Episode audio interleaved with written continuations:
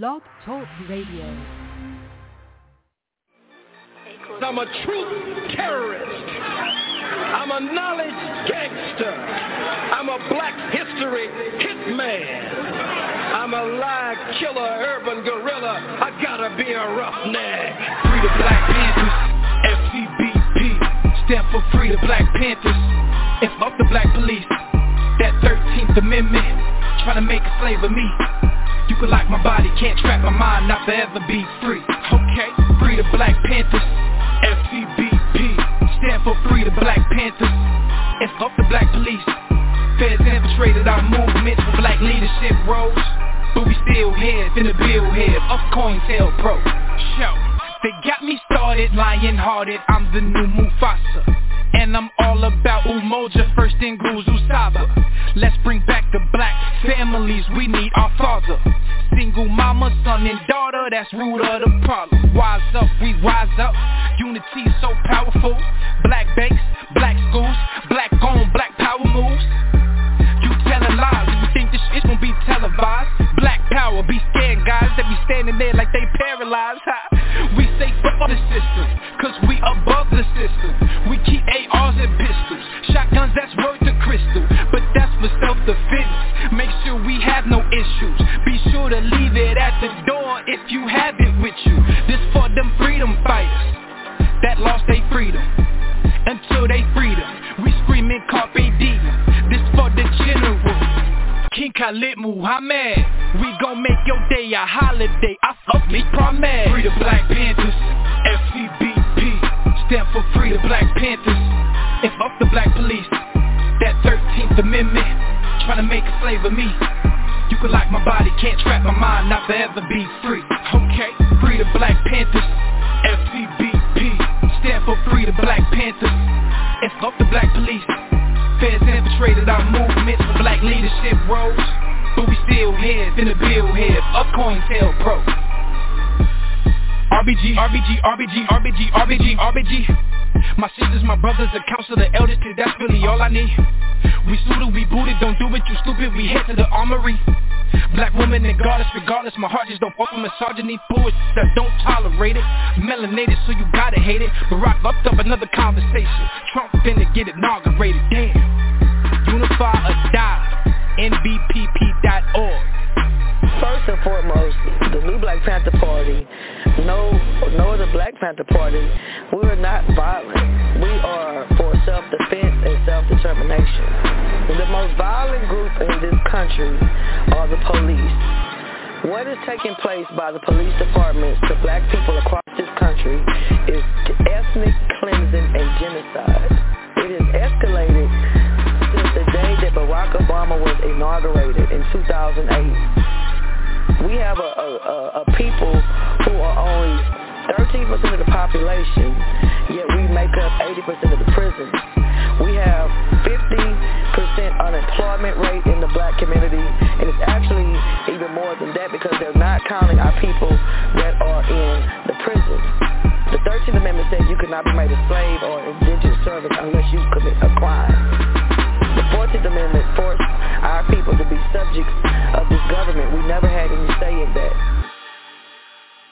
Need our own nation.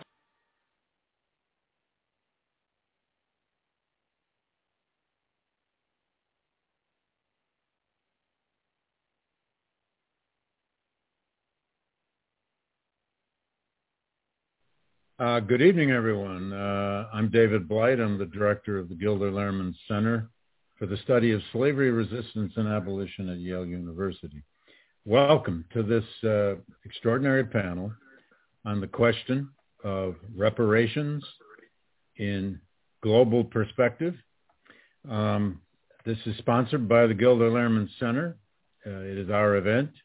It also derives in part from uh, a study of slavery uh, that we are conducting here at Yale, and it is being conducted by uh, the GLC, its staff, and a large working group of faculty, uh, student research assistants, librarians, community members, and others.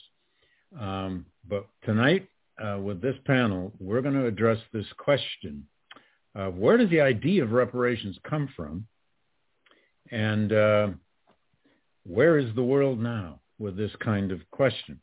I want to first name some co-sponsors of this event and then get right to the question at hand.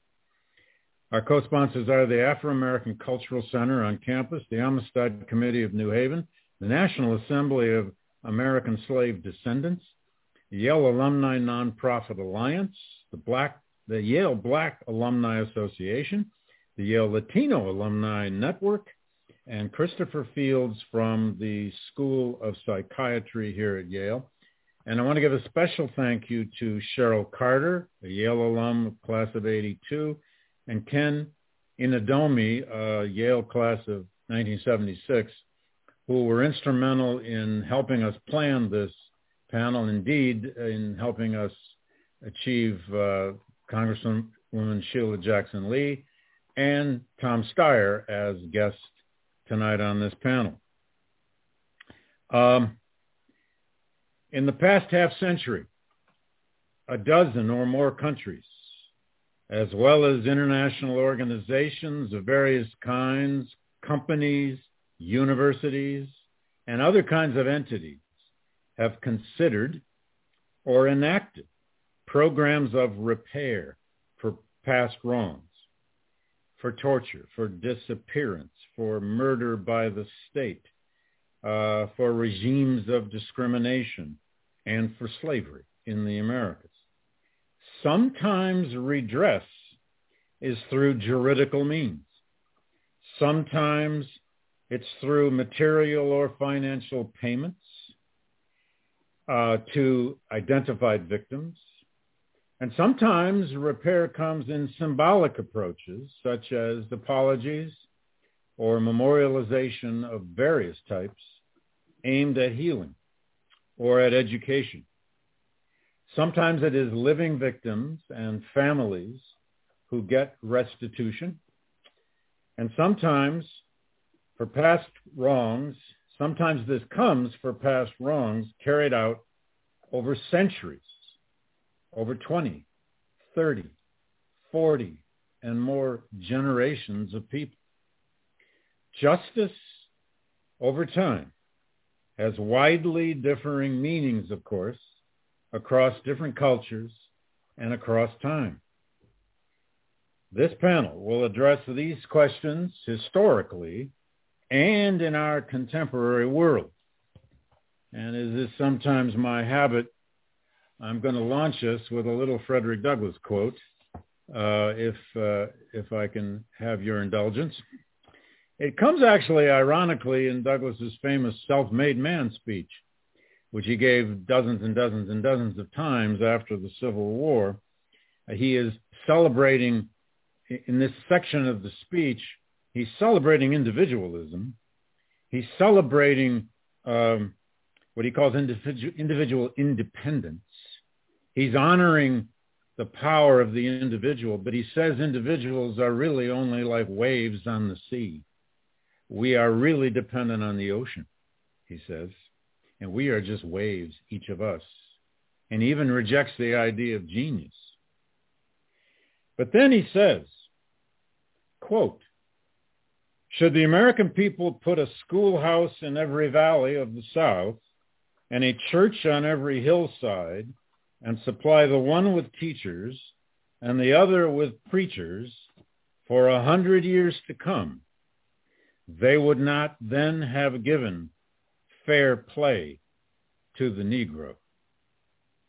The nearest approach to Douglass, uh, the nearest approach to justice, Douglass went on, to the Negro for the past is to do him justice in the present.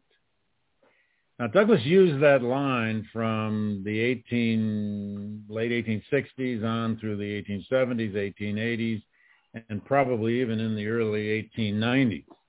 This was the post-Reconstruction era. Uh, many scholars have pointed to that passage as Douglass's embrace of reparations. Well, there wasn't really a re- reparations regime yet of, of any sort for him to necessarily identify. But Reconstruction itself, as we'll discuss in a moment, can certainly be seen as an attempt at repair. Let me introduce our guests as quickly as I can to such a distinguished group, and then we will dive right in. I am going to have uh, Congressman Sheila Jackson Lee go last as our initial speakers because, uh, as expected, uh, a problem came up and she just asked to be uh, last speaker. That's actually the way I planned it anyway. But let me introduce her. Representative Sheila Jackson Lee uh, is the congressperson from the 18th Congressional District of Texas, which is the Houston, Texas area. She's in her 13th term. She's on at least three important congressional committees, the Judiciary Committee, the Homeland Security Committee, and the Budget Committee. Uh, important in part to this panel, she's a Yale graduate. Uh, her BA here in political science. She was in the first graduating class of women from Yale. Uh, she did her uh, law degree at the University of Virginia. Her husband, Dr. Elwyn Lee, also is a Yale graduate. She's been at the center of major legislation about many, many issues. I can't go into each of the bills she has authored or sponsored, but she's been involved in the Violence Against Women Act, uh, bullying prevention and juvenile justice, immigration reform, federal prison nonviolent offender, the the Federal Prison Nonviolent Offender Relief Act, Transportation Security, H.R. 1, which is pending now, of course, the, the new Voting Rights Act. Uh, she's past chair of numerous subcommittees in the Congressional Black Caucus, and she is a major sponsor and spokesperson of H.R. 40, which is the reparations bill that has been in Congress for many, many years, and I think just recently was voted out of committee. And she also graciously sat at my table when I gave a, a, interview lecture at the Library of Congress a year and a half ago and went out of her way to come and talk to me. And I will never forget it, Congresswoman. Um, it was uh, one of the thrills of that evening for me. Leslie Harris is an old friend of mine, a historian of great merit. Uh, she did her BA at Columbia and her PhD at Stanford. She currently teaches early American and African American history at Northwestern University. She formerly taught at Emory University for some years. Her books include In the Shadow of Slavery, which is the history of New York through the whole colonial period all the way up to 18, 1813. Uh, second book, Slavery and Freedom in Savannah, which she did with her comrade uh, Daina Berry, which is a, a, history of Savannah that they did with the Telfair Museum in Savannah. And she's also co-editor with James Campbell and Al Brophy of Slavery and the University, which is a collection of essays that came out of this organization called University Studying Slavery, which Leslie helped found and create. She also was co-founder while she taught all those years at Emory of an organization called Transforming the Transforming Community Project in the neighborhood and the whole community around Emory, which she ran from 2004 to 2011. Uh, Leslie, welcome back to the GLC, to yet another panel. I'm really grateful you could do this. Thank you for inviting me. Uh, Pablo de Greiff uh, is Senior Fellow and Director of Transitional Justice uh, at the at the Center for Human Rights and Global Justice School of Law at New York University. He was formerly the director of research at the International Center for Transitional Justice from 2001 to 2014 in New York. Um, he uh, was appointed in 2012 the first ever United Nations Special Rapporteur on promotion of truth, justice, and reparation. He held that position until 2018. He was born in Colombia. He did his BA here at Yale, his PhD at Northwestern. He taught philosophy at SUNY Buffalo for a while uh, before moving to New York and getting to the heart of this whole world of reparation. Pablo de Greiff's work is at the center of this entire story of how nations and peoples in transition have attempted and then sometimes succeeded at engaging in repair regimes for past wrongs. He is the uh, editor of, I got to hold it up. It's called the Oxford Handbook on reparations. Now, a handbook that is well over a thousand pages is a very odd name for that book, Pablo, but it's it's a Bible of of reparations and how it's happened in at least a dozen countries around the world, the perils and the successes of reparation regimes. And Pablo, no no panel on reparations would be quite right without you. So Pablo, thank you for joining us. Thank you, David. It's an honor for me to be here with you and uh, the other panelists. So thank you. Thank you. Much. And last but not least, um, Tom Steyer, uh, graduate of Yale University in 1979. He is founder of the Next Gen American Voter Mobilization Effort. Uh, he was co-chair of Governor uh, California Governor Gavin Newsom's 2020. He is co-chair 2020 Business and Jobs Recovery Task Force. In 2020, as everyone will remember, he was a presidential candidate. He's co-chair of, he was co-chair of Vice President Biden's Climate Engagement Advisory Council. Uh, he's been a major voice on many issues like corporate tax reform. He fights for all kinds of progressive causes, including public schools. And I really want to honor that, Tom. He told me to call him Tom by the way, um, as a product of public schools. Uh, he, no one can forget all of his ads about the impeachment of Donald Trump long before anybody thought it would happen. And then it happened twice. And he's involved in all sorts of issues and causes around racial justice, including this one. Um, I'd like to actually begin this discussion, Pablo, uh, with you, if I may. Uh, just to, to lay the groundwork here a little, uh, I'd like you to reflect with us for a few minutes on this human rights tradition that came out of the Second World War, the UN Declaration of Human Rights, and all the other human rights efforts. And I know human rights in some scholarship predates the Second World War. Others argue it doesn't. I don't want to get into that. But in that human rights environment, and tradition came these various attempts in countries all over the globe to initiate repair for dictatorships, for regimes that conducted torture, disappearance, murder, and even genocide. Uh, beginning, one might say, with the German reparations to Israel and world Jewry, which is extraordinary in, in its mm-hmm. scale and, and I guess still the biggest ever attempted. Um, would you give us a sense of how that came about and how we now live in that world of repair when anybody attempts to do this? So, David, there is, of course, a very long history of uh, post-conflict interstate reparations.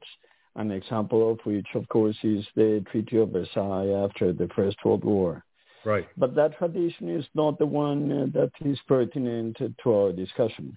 The tradition that is pertinent today is the tradition of, uh, of in, intrastate massive administrative reparation programs for individuals, not an exchange between governments, between states, but rather programs that provide benefits for victims, for individual victims.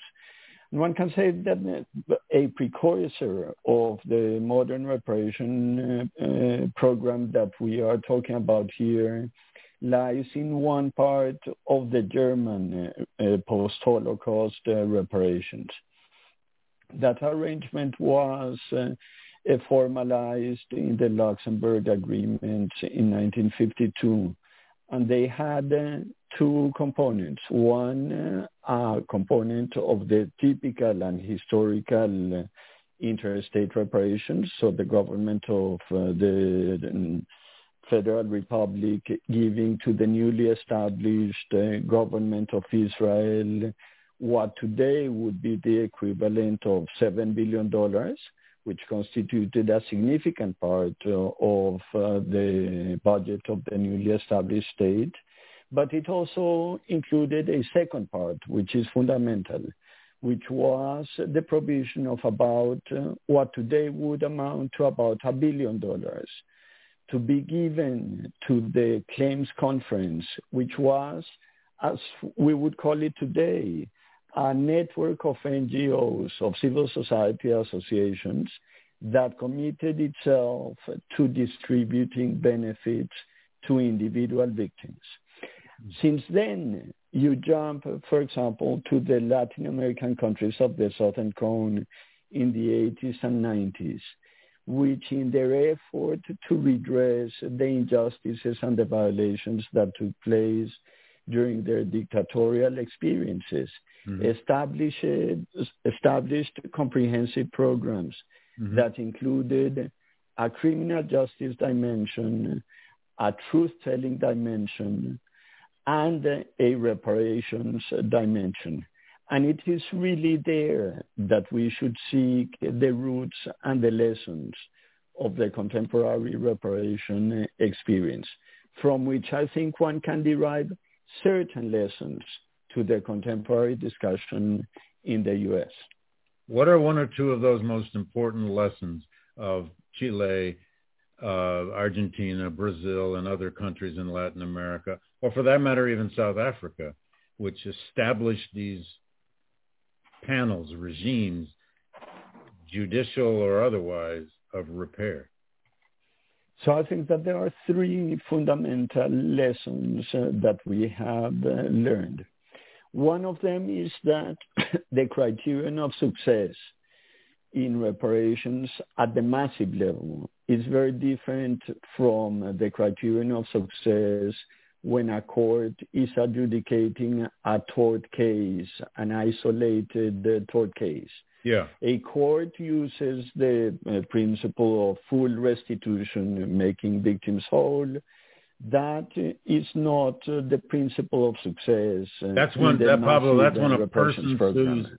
That's when a person sues in court for damages at some level determined but what you're talking about now is something done by the state. That's right. Much more massive. That's right. On a massive scale, dealing with the tens of thousands or hundreds of thousands of victims at the same time and not analyzing claim by claim individually, right. but rather right. in whole categories. And there, the criterion of success is a bit more complex. The second lesson, and I will come back to the question about the complexity of success in this area. The second lesson is that the, there is very good evidence that programs are more satisfactory to victims when they are not conceived of purely as compensatory mechanisms, uh-huh. as a mechanism to distribute cash, and to turn the page, close the book, and achieve a very quick closure. Uh-huh. Programs succeed much more and turn out to be much more satisfactory when they distribute a wide variety of benefits. Uh-huh. So to give you an example, and there was a sort of natural experiment with this Morocco established once an arbitration tribunal mm-hmm. Mm-hmm. to provide compensation to victims, but it had a purely compensatory function and nothing else. Mm. Despite the fact that it distributed fairly high sums by Moroccan standards, people were generally dissatisfied with that experience. A few years later, in connection with the Truth Commission, a reparations program was established. And that linkage between truth and reparations mm. was absolutely fundamental to the success of that experience. Mm. And I think that that's a point that can be generalized and that gets me to the point about what it means to create a successful reparation program.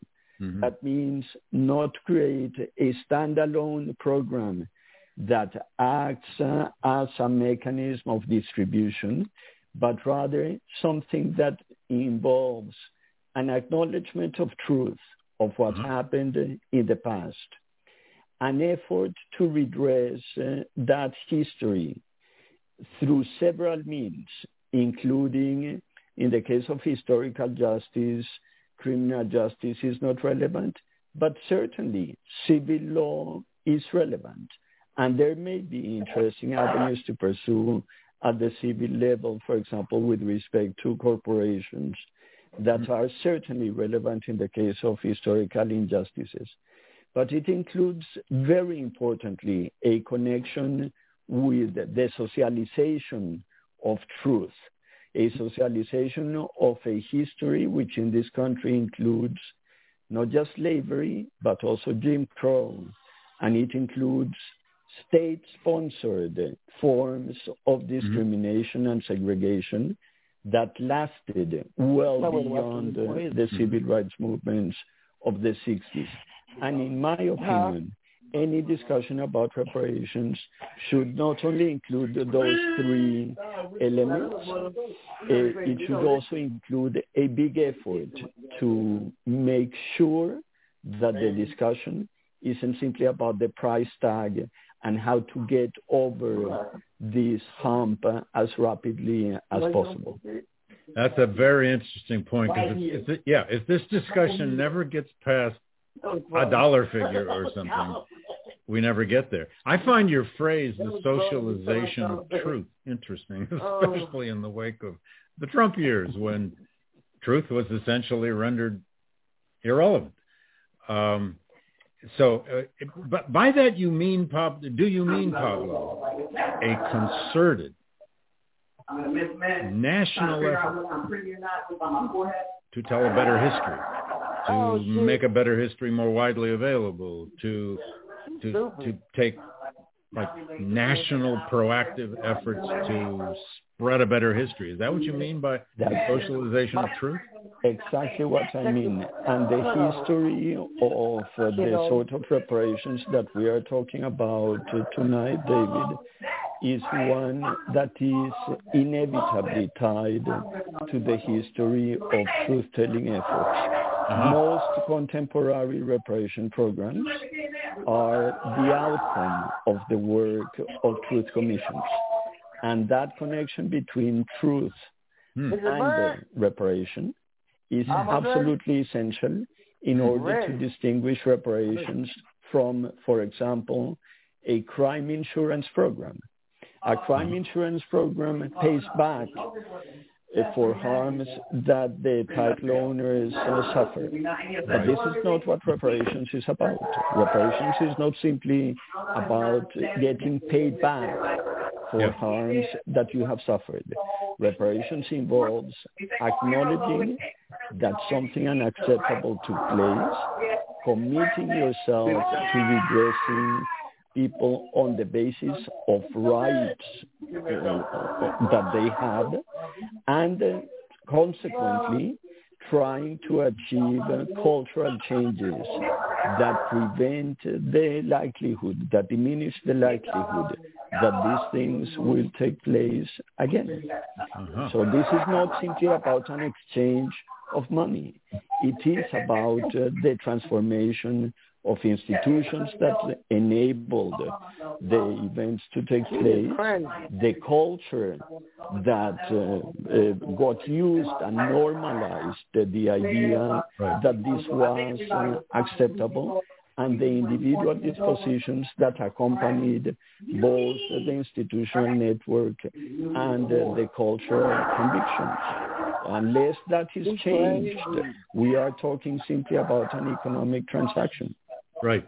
Yeah, and and if reparations remains only transactional exclusively, uh, it often doesn't work. I wanted I want you to weigh in later, Pablo, too, when I bring up the question of the politics of reparations, because your book has a great deal in it. I find it's one of the most important things about your book that it shows how the politics in each of these countries had to be traversed, had to be navigated, and in some cases, it, it, didn't work because of that. In some cases, it did. But Leslie, let, let's talk a little bit here. I know some of our audience knows a good deal of this history, but some of it may not. Emancipation obviously comes out of the American Civil War.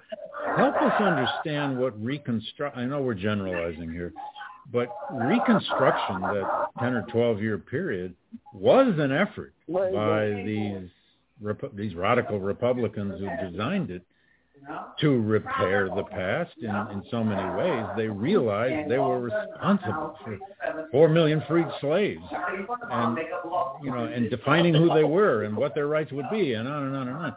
So, to what extent was Reconstruction an era of repair?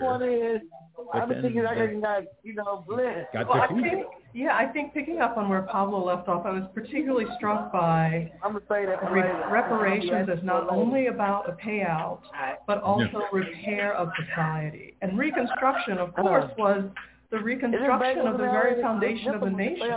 Many talk about the, uh, looking backward, talking about the unfinished business that was left from the Revolutionary era. So if we look at the 13th, 14th, and 15th Amendments, which were really an attempt to realign the country with this idea of all men are created equal, men, women, humans. Um, this idea that slavery is not really part of the founding ideals. So I, I, when I think about reparations, I'm very much uh, struck by what Pablo has described as it's simply not only the repair of the four million. And unfortunately, I think when we think of it that way, and I think many people at the time thought it was about the repair of the four million, that became a way to say that those people were not ready for citizenship. And that was not the case. So if we think about repair as a broader societal imperative in that those years after the Civil War, then I think we have a broader understanding of what would have been necessary for the newly emancipated to really not just survive, but thrive in what was really going to be a new nation. The end of slavery with the 13th Amendment, the 14th Amendment redefining citizenship, and then the 15th Amendment, of course, suffrage. Those were designed already that black people then would be on the same level as everyone else.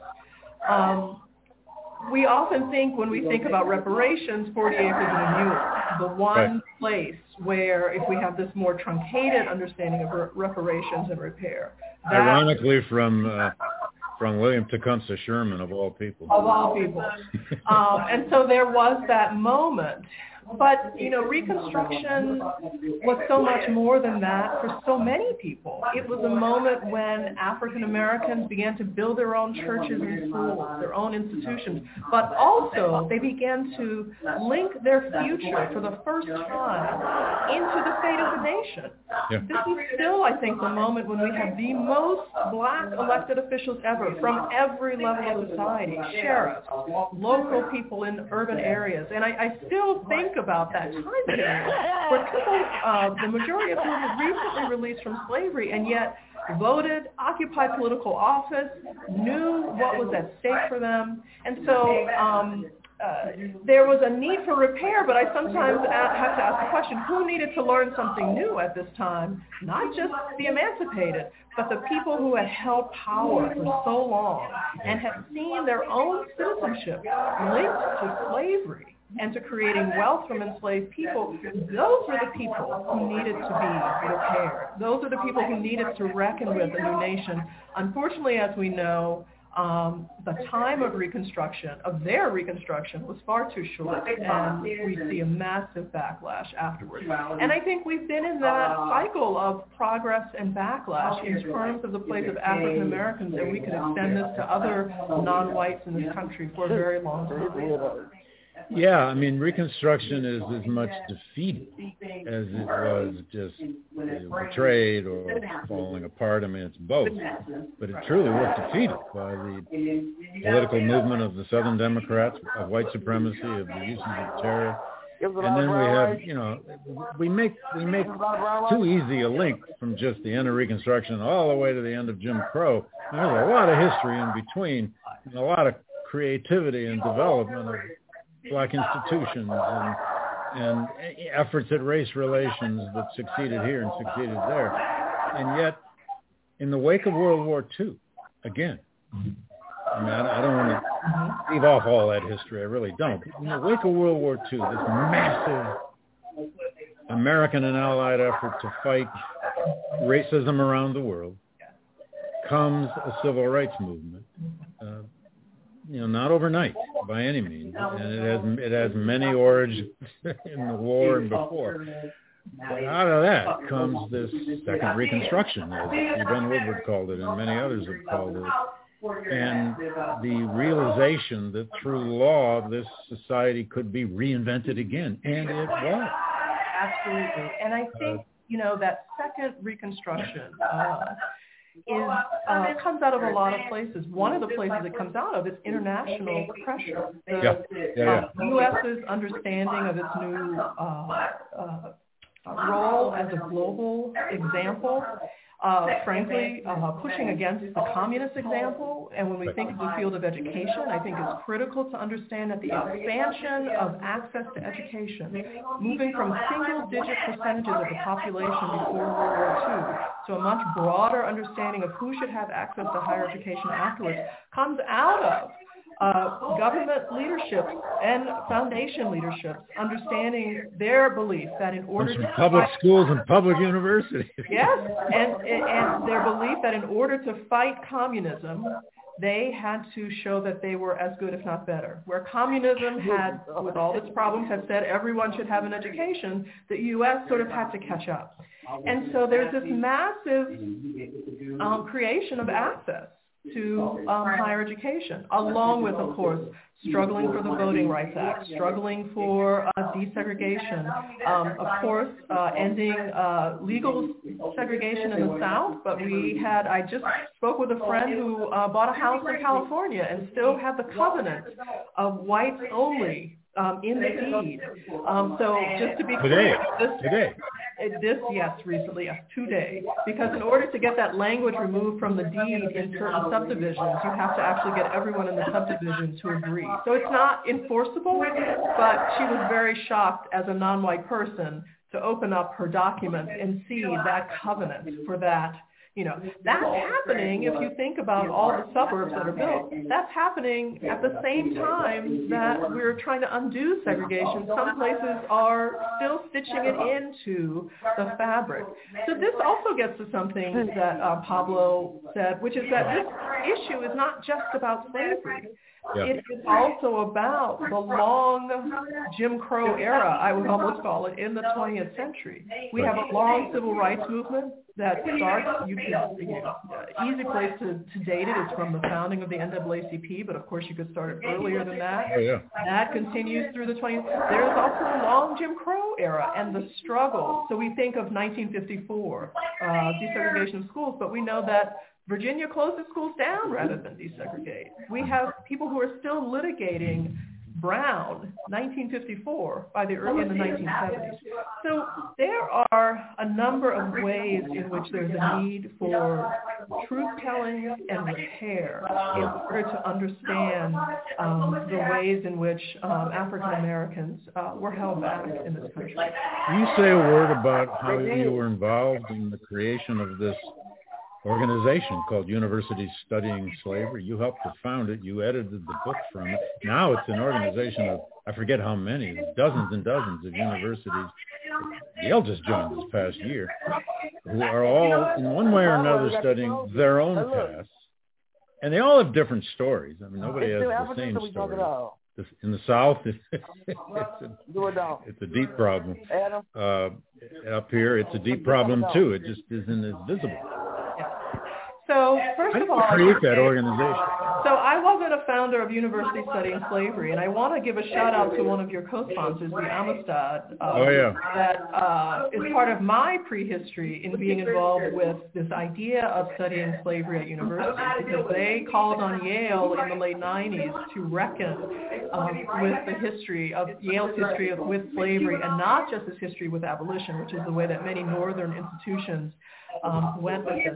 The University Studying Slavery organization is actually was founded at UVA and is part of what I would say is a second generation of universities studying slavery. And they have done what I think was necessary. When I began my work at Emory around issues of slavery and race, really, broadly speaking, at the institution, many of us were in individual schools struggling with what do we know of the school, of its commitment to race? What is its history of commitment? And my own involvement came out of uh, a series of racial incidents and working with colleagues and students to really think about how can we make Emory a place where we not we in today's language an actual anti-racism anti-racist institution. And so the Transforming Community Project was not only about recovering the history, but doing one of the things that Pablo said: how do we get this history into the hands of other people? How do we get people to think about and work with the history, read about it, watch films about it, understand how some of the big national histories around race also impact at the very local campus level. We invited faculty, staff, students, and alums to participate in semester-long meetings to discuss the history, and then at the end of that semester to think about how am I changed by knowing this history? What do I want to do to create change in my workplace, in my dormitory, in the classroom, you name it. So that was very exciting repair work, if I might say. Um, a lot of people felt greater ownership of the history without feeling, they felt constructive about it, without feeling overwhelmed or, you know, and, and we were very clear, this is only a beginning, but for, to give people an assistance in thinking about how can I as an individual do this work. Now, university studying slavery and where Yale comes in now with its work, I think, is in this important second stage. I think we are realizing that the ways that universities have done this work, which is what we do, education, example, changing names on buildings, et cetera, et cetera. That is all well and good. But in terms of really thinking about repair, in terms of thinking about access, in terms of thinking about what we need as a community of higher education across campuses, but also what the nation needs. I think that's really the pressing question for all of us. And so how do we begin to answer that question? I think that is needed through groups of higher education institutions coming together. Mm-hmm. recognizing the inequities. A Yale is very different from an Emory, which is very different from state schools, from a CUNY. And those differences can be good, but they can also be inequities that mean that people do not actually have access to need. And so I think that our higher education system, one of its strengths has been that incredible diversity of access. What HBCUs do to train, they are still the source of the largest number of black PhDs and high, higher education degrees. Um, without HBCUs, in a sense, um, the diversity at the post-baccalaureate level in many of our elite institutions wouldn't exist in terms of African Americans. So what is our responsibility as a network of higher education to reinforcing that access and also expanding it? We are in a moment in America where we are living with the reality that we need more education, not less. The year of the pandemic, the year of political lies has taught us that we need more higher education. And yeah. I can also point to the Obama administration's report before they left office saying that we would actually be behind in the production of college degrees just for the things that our economy needs, much less what we need in terms of our politics and society. So I think we're at a moment where these universities that are studying slavery really need to come together. And they began with this awareness that this is not just about slavery. This is not about looking to the past, but it's how do our institutions look to the future. So I'll stop my lecture there. Well, that's okay. No. That's, you and I could talk about this all night. Well, I'll just mention quickly, one of the many programs we're doing here at the Gilder Lehrman Center is, is a program with the uh, Council of Independent Colleges, which is a national network of over 600 small liberal arts colleges. I mean, there are hundreds and hundreds of these in the United States. And we had 50 applicants. We boiled it down to only seven, two of which are HBCUs. And each of them had to choose a legacy of slavery. I wrote up this whole document. I named 10 legacies of slavery. There aren't 11, you know, there are only 10. And, and uh, they all had to choose one. And on their own campuses, these small colleges are digging deep into this question and in their communities. So there are lots of small colleges, especially in the South, that have problems with it. And they're working, we're working on that too. Anyway, but Tom Steyer, um, you've been spending a lot of your time recently in the political world, uh, but you gave up a, a very successful business uh, to to enter all these causes. Now, this question of repair for the past, for that matter, any question of social justice now has a politics.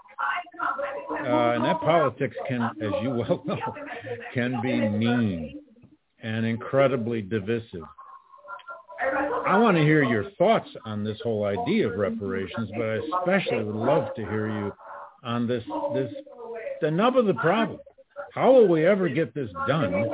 How will we ever cross this horrible political divide we have in this country, even about some fairly basic things, much less this idea of repair for slavery? How do we navigate the politics of this? Let me start, David, by thanking you and thanking the Yale Alumni Nonprofit Alliance and all the co-sponsors for putting on this panel. It is an honor to be up here with such outstanding people and scholars. And of course, I love Representative Jackson Lee, my fellow Yalie, who I have worked with and who I have incredible respect for as a civil rights leader on this issue of reparations, but more broadly across the country.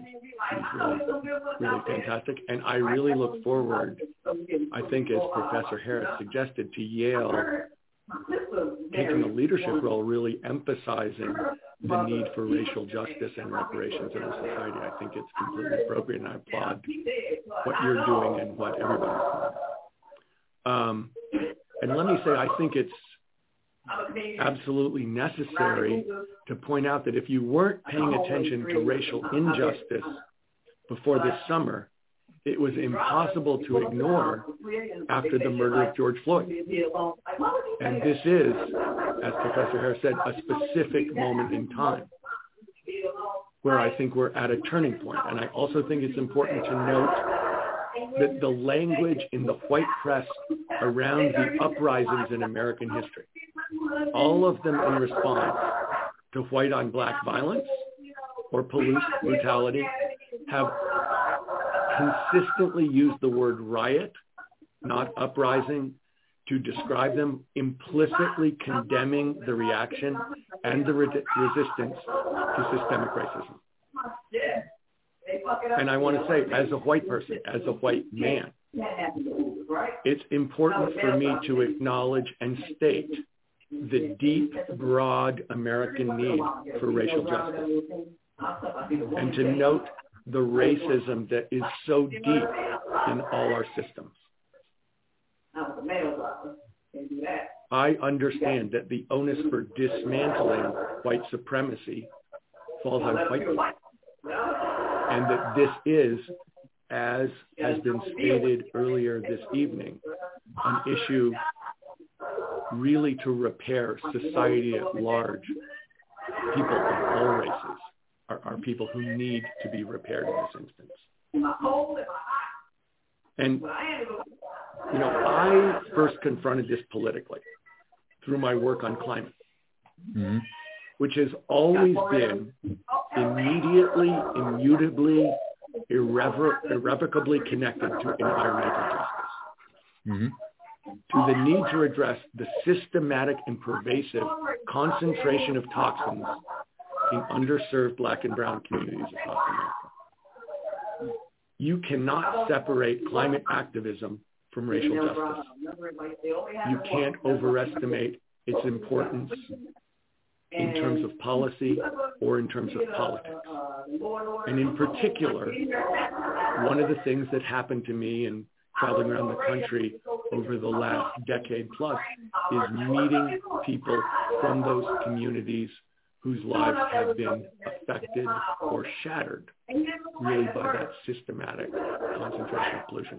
And so, for instance, there's a guy who I don't know if the people on this um, Zoom call will know named Harold Mitchell, who's one uh, who's a friend, who's who's someone who's from Orangeburg, South Carolina, grew up next to a chemical plant, poisoned his family, his parents died all he and his siblings got very sick, and he created something called the Regenesis Project, hmm. which is a project built around clean energy, health, and job creation, which is one of the most amazing examples of environmental justice and hmm. entrepreneurship that you can imagine. So it's not just a tale of concentrated injustice. It's also a story about people reacting brilliantly and impactfully to represent their families and their communities to redress it. And let me say, I had already witnessed in my career in the private sector the pervasive economic racism built into the fabric of our economic system from bef- long before I started doing my political work. 15 years ago, Kat Taylor and I started a nonprofit bank to serve the cause of economic justice and environmental sustainability. We've gone into some of the same underserved black and brown communities to support businesses owned and operated by women and people of color to prove it's possible and profitable because the existing banks wouldn't do it. And that's over, it went from zero to over a billion two in those 15 years. We measure every loan for the impact on the community. We had to come up with the metrics. Banks don't do that. They measure the profit they make or the loss they make. We measure the impact in terms of what happens of job creation, low income housing, all the things that benefits. And Could that be converted to the federal level, Tom? Excuse me? Could that be Absolutely. Absolutely. That's go- this is going to happen. I truly believe that our economic system has got to measure something besides money. And that's what I really want to talk about. That's why I pushed for reparations when I ran for president. Because my work showed systematic racism, shoved it in my face, even as a white person. And it exists, in, in its case, in my opinion, in all these unjust systems. There is racism and there is money at the root of it. And that the money aspect of this has got to be called out. I mean, racism and money, redlining, refusing to lend money in black and brown communities, racism and. No national health system in the United States. Only country, only developed country with our anything like our kind of income. No national health system, racism, and money. Yeah, universal health care would be a nice repair.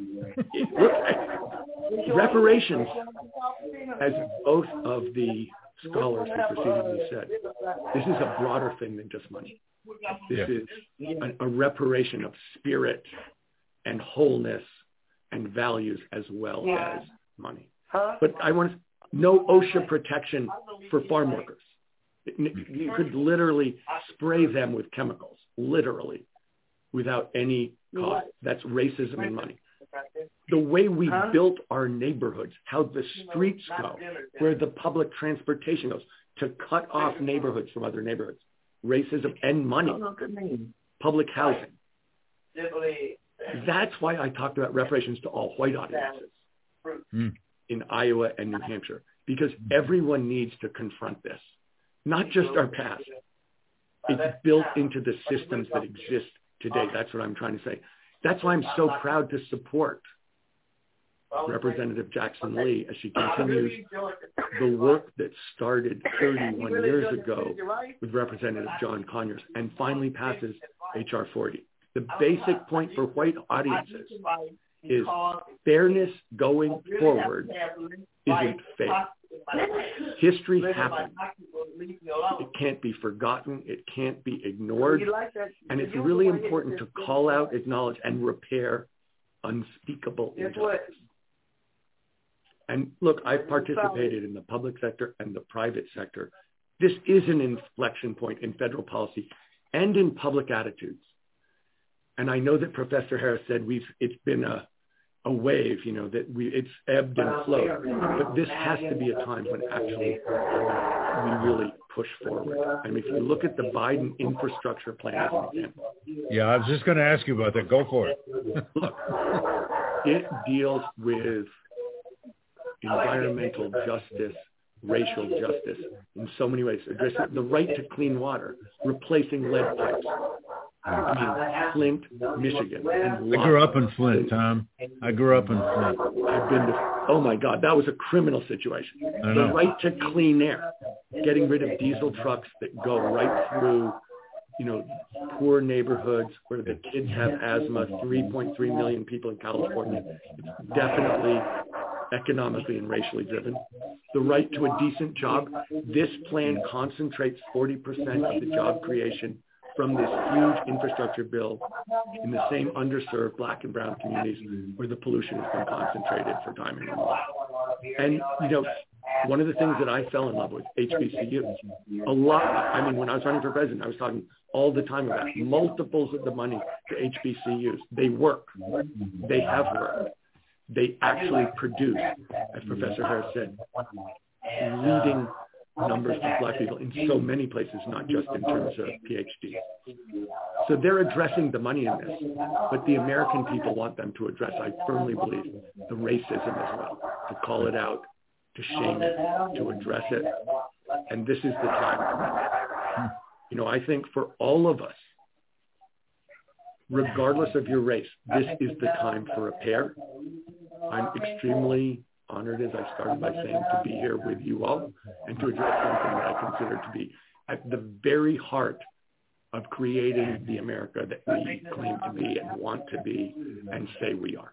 And so I'm excited to participate in this and to participate in the question and answer part of this too.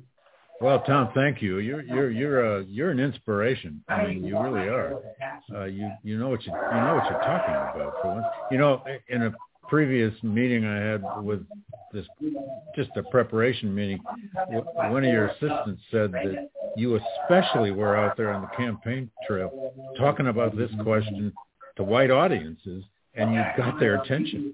Because you know most white people reparations i don't know what goes through their head checks checks being cut to people who will misuse them or something i don't know. But you know you you caught their attention apparently in a lot of places with this this issue. So applause. well, you know, it's funny because one of the pictures that you had up when we were waiting to start. I'm not babysitting. Yeah. The picture of Bishop, Bishop Tutu. Yeah, yeah. The person who was implicit along, along with Nelson Mandela in setting up the Truth and Reconciliation Commission in South Africa.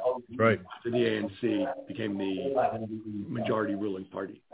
And I always felt that was one of the great triumphs of human generosity and spirituality that they would go there.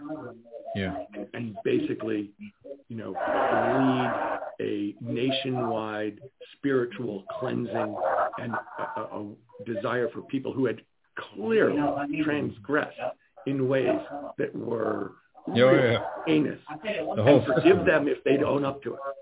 I, I thought that was one of the most generous and brilliant examples I've seen of the human spirit. Really, every country needs a Desmond Tutu uh, as a bishop, and every country needs a Nelson Mandela to be president. We should have cloned. Not everybody gets them. No, I know, I know. We should have cloned them or something. Uh, is Representative Jack? There she is. Welcome. Congresswoman Jackson Lee, welcome back to Yale. Pleasure. Thank you so very much for having me. We're so honored to have you. Uh, I don't know how much of this discussion you heard. I hope you've been able to hear it all, or some parts of it. But we've we've we've traversed a good deal of history here, and Tom has, has pushed us into both the politics of this and into the Biden infrastructure bill and its potentials. Uh, we'd love to hear your perspective on reparations generally, but especially on H.R. 40, with which I know you are um, so closely identified. Um, over to you. Well, uh, Professor, it's a pleasure. And uh, thank you to the Gilder uh, Lehrman Center as well for that commitment to the study of slavery Thank you to my alums, uh, to um, Cheryl Carter and uh, Ken uh, Anadome, the African American Cultural Center. Uh, there's such a long list of individuals, Amistad, uh, Yale Latino alumni, and many of the co-sponsors. This is what we need to do, uh, which is we need to be able to join together with one voice. Uh, what a pleasure to, to be here with our professor who has given us a wonderful journey I thank her for her leadership. Pablo, um, thank you for giving the international um, perspective because reparations is an international legal concept which is accepted around the world. It is a shocking concept sometimes for Americans, but people around the world understand reparations, and we've tied it, of course, to uh, the uh, heinous act of the Holocaust and what translated after that and how Germany acted, but also uh, in South America uh, that we have seen uh, those efforts. So I think uh, that is one place that I want to certainly acknowledge. Uh, and then I, I want to say to my good friend Tom Steyer, we were on the phone with each other this, just a few days ago. You can imagine the influence and the uh, giant impact he's had as we've made this journey, which started in 1989 by John Conyers, the late Dean of the United States Congress, upon his retirement. Um, he designated me, who had joined him over the years of co-sponsoring, co-sponsoring. And so I've introduced this. A lot of people said associated with it. I am the sponsor, uh, the writer of its current form um, and its new rebirth, uh, and as well the determination uh, that indicates that uh, we will pass this. This will become law. I think this is an important point. It's not a concept. It's not a philosophy. Uh, it's not an intent. It is a uh, HR, which uh, once it passes, it goes to the desk of the president, becomes a law of the United States of America.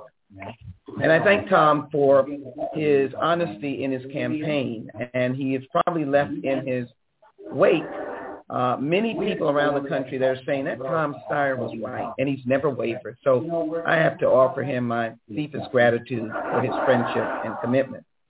But let me share with you, and uh, I cannot continue without giving my good buddy Ralph Dawson a big shout out. Um, he found me on the floor of the House. He found me in Zoom meetings uh, and was determined to get here this evening. And with a little bit of humor, I'm delighted that Yale is trying to find us Yalies that they seem to have had um, an inability to find. And so uh, as glaringly as we are. So with a little bit of humor. I'm glad to have been found tonight.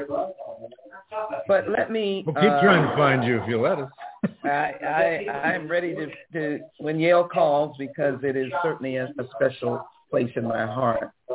Um, I'm a member of the Helsinki Commission, which is the Organization for Security and um, Cooperation in Europe. We have met pre-COVID uh, frequently in Europe, and it's easier there for me to discuss slavery, racism, and reparations than it might be in the United States.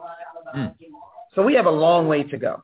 Mm. Uh, Tom gave a historical perspective, but let me be a little bit redundant. And as I do so, Professor, allow me to do this. The slave went free, stood a brief moment in the sun, then moved back again towards slavery. W.E. Du Bois the wise man that all of us seemingly have had familiarity with his scholarship. A comment, until the killing of black men, black mothers' sons, become as important to the rest of the country as the killing of white mother's sons, we who believe in freedom cannot rest. Ella Baker. And then one more. One more. Whatever the color of a man's skin, we are all mankind. Let me edit and say womankind, humankind. So every denial of freedom, of equal opportunity for a livelihood, or for an education diminishes me. Everett Dirksen, one of my heroes.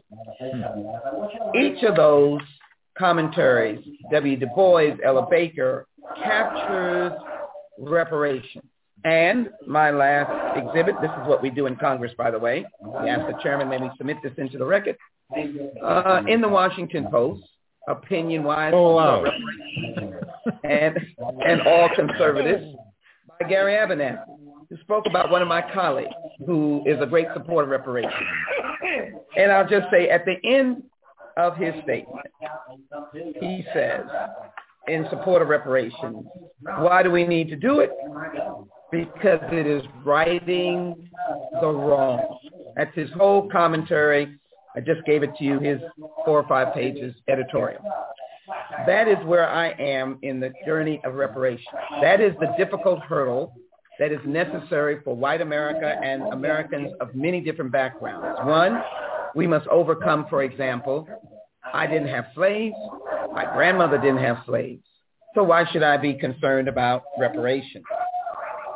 Well, let me give you a brief journey uh, so that um, I can follow in tradition of Professor Harris, who gave us a wonderful journey as well. Let me just restate our journey. as a Texan, uh, my ancestors are my neighbors uh, who got to Texas way before me were not freed until 1865. We call that the Emancipation Proclamation. We waited two years. General Granger didn't get there in time in 1863. Uh, so we were enslaved two extra years. Um, historically, I've just passed legislation to establish uh, one of only two uh, national trails relating to black people. One is Selma, and this one now is relating to slavery, the march of black people from Galveston all the way up through Texas. But that is how we have been thought of, de minimis. So here we are being freed in 1865 and miraculous things happen. Governors, Congress people, senators, in that very short period of time. Reconstruction. But understand how that is. Understand how it feels to have Reconstruction implode on you. Implode in the 1800s in the compromise uh, when it was thought, I better just take care of the South and not worry about these friends. Forget about it. And we went, as W. Boys acknowledged, we were in the sun for a moment, and we started heading back towards slavery. Forgive me for this historical perspective, but I have to do this to penetrate even my colleagues, who I'm very grateful that so many are joining as co-sponsors. We expect to have our 200 co-sponsors. We're at 180 of people that don't look like me. They don't have my history, don't have my, but we're refusing to allow their confusion to not join as a sponsor of HR 40. So we come into the era of Jim Crowism, but we come into the era of lynching. 84% of those lynched were black. 16% were those who were uh, individuals who favored uh, the uh, providing liberty to black folks. No people who have told us, auntie, uncle, grandma left to go to the grocery store and never came home in some country road in the South. That's what the plight of black people were. You cannot ignore the question of race in this issue. So I'll jump through the uh, 1900s and uh, Depression and all, and I'll, I'll run quickly to World War II, and I'll tell you about the fighting Tuskegee uh, men, uh, and I'll tell you about uh, the symbolism of blacks in the military, who, by the way, had been in the military from the Revolutionary War and beyond. Uh, and then I tell you that they came home on trains that they had to ride in the back of a train. Truman only integrated the military after World War II, but as you well know, segregation in America was was was steep in the 1940s and 1950s. Uh, my father, Ezra C. Jackson, was a brilliant cartoonist who supported his widowed mother because the three of his brothers went to World War II. Uh, he was a Madison uh, Madison Avenue, um, how should I say, aberration. When the young men, white boys came home from the military. Uh, my father was unceremoniously deposed, if you will, dis- deposited away from this industry that he loved. His work is now in the Library of Congress. How proud I am. But how we lived a life that he had to scrape and find and develop ways to support his family. But I have a wonderful story that I can tell about both he and my mother. Moving on from that, let me just say that we move into um, the civil rights era. I've skipped over. We we know about the four girls uh, in the Birmingham church. We know about the three Mississippi boys, the Viola Liuzzo. We know about the beating of John Robert Lewis, my dear beloved colleague. People died, shed blood, and offered a great sacrifice to get the 1964 Civil Rights Act in 65. We still continue to have a race problem. Richard Nixon did affirmative action. We still continue to have a race problem because it is systemic and we never repaired anything. And so you can travel into cities across America. You can look for that great famous boulevard, Martin Luther King, and you will find uh, the desperate needs of people who are without resources, without health care, without education, uh, without wealth, without status. And that does not miss, and this is the rebuttal I get from my Republican friends and people who want to make mockery of a very serious issue, which is uh, we've got athletes and entertainers, and I pull myself up by the bootstraps, and uh, some African Americans, and uh, we um, are, are doing well in America. Reparations is not about, as Pablo indicated, uh, and how I speak to my colleagues who speak about a check. I am not dismissing the ultimate results or combined results or um, the uh, ultimate solutions that may be a combination of solutions of a commission. But it is very clear that reparations is dealing with the global people and global solutions. Uh, quickly, let me just give you Professor Ogletree. Again, this is what members of Congress do when they're in hearings. The reparations movement should not focus on payments to individuals. Not focus, does not preclude. Because this is being recorded, and I want no one who's out there researching and doing their great work uh, to to be uh, dismissed. Uh, I am the Big Tent. I cannot choose one over the other. Uh, so I open myself up to say that HR 40 is the Big Tent, and I'll conclude uh, with that point. The damage has been done to a group, but the damage has not been done equally within the group. The movement must therefore focus on the poorest of the poor, must finance social recovery for the bottom stuff, providing an opportunity to address comprehensively the problem of those who have not substantially benefited from integration or affirmative action. That's our good friend. He's at another place. He was at another school, that place called Harvard, but it's Professor Charles J. Ogletree, a friend to all. But any event, so we come now to the 21st century, uh, and we have passed over the 20th century. I believe that H.R. 40 uh, is the next significant civil rights act the century. We had the 64 Civil Rights Act. We had the 65 Voting Rights Act that we could calculate the changes in the lives of people that happened. But we did not in uh, the uh, report that the Kerner Commission gave in 1967, there are two Americas, one black, one white. Now, of course, we're increasingly diverse, and we are understanding of our Native American friends, our Hispanic and Latinx friends, and many others. But it is tragic to say that in 2021, the Kerner report still prevails as relates uh, to black people in America, and that is racist. And that is the lack of repair. As much as what we did in the 1965 Voting Rights Act and multiplied exponentially the numbers of black elected officials, what were we missing? And the great society that LBJ had. But you can't go in starts and stops. Mm. For the basis of I got into Yale because it opened it up to women. And I fully tell people that yes, I got into Yale because of my genius. I'm laughing. I'm, I'm got a smile on my face. I'm not promoting myself. But I got in because they were looking for women. Maybe I was in the right place at the right time. Maybe I did have some uh, intellectual abilities. I don't know. Maybe they're still judging it at this point. But the idea is that I accepted that affirmative reach and then I did not graduate on that affirmative reach. And so the repair would be such that we would repair. Uh, and then we would have the opportunity to see the fruits of our labor and the repair would not end and uh, begin and starts and stop, which is what Reconstruction did which is what affirmative action did. And so reparations is the standing up, this is a bill, of a commission uh, to, uh, with appointments by the government, respond to the government's original sin and the fact that the actions against black America, slaves, etc., were all governmentally sanctioned. And so, my friends, I have no reason to understand why there is opposition and why people say we had no slaves. We're not speaking to you. The government created the atmosphere of bondage for 250 years. And that is why I hope Yale will look to a commission similar to this. And I hope Yale will be one of my biggest supporters in many of those who they know to advocate for the passage of H.R. 40. I yield back. Uh, thank you, Congresswoman.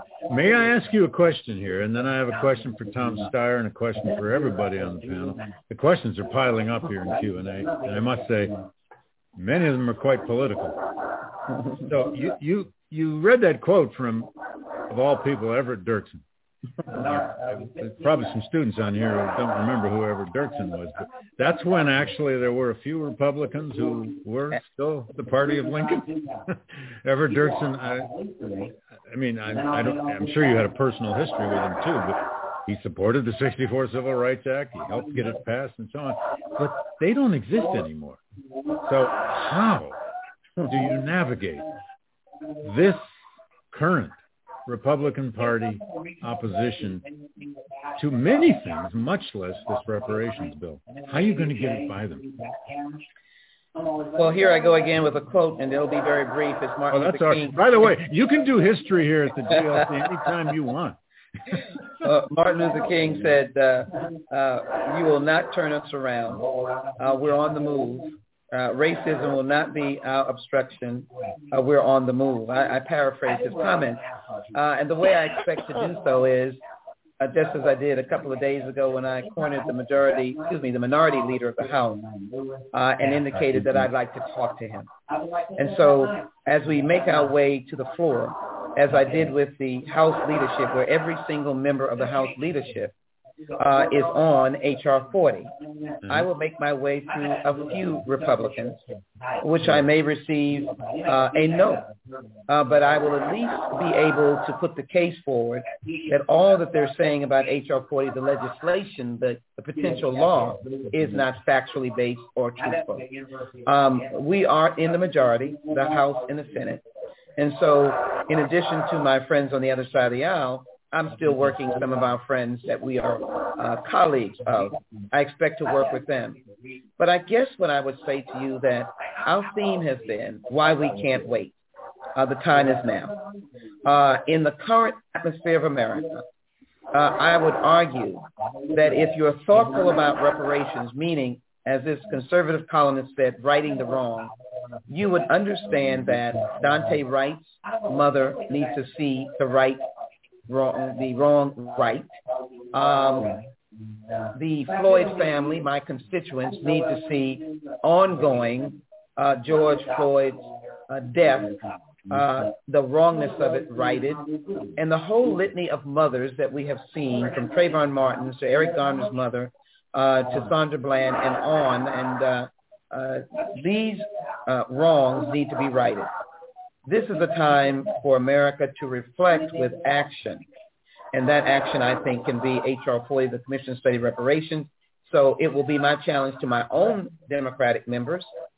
It's your task to get it done in the House and the Senate. And it's your task, President Biden, who steady supports it, stand up this commission and get us working. When we get working, um, when we give our people an opportunity to come to hearings, no matter what race, color, or background you are, you'll have commission hearings across America. Let us hear you.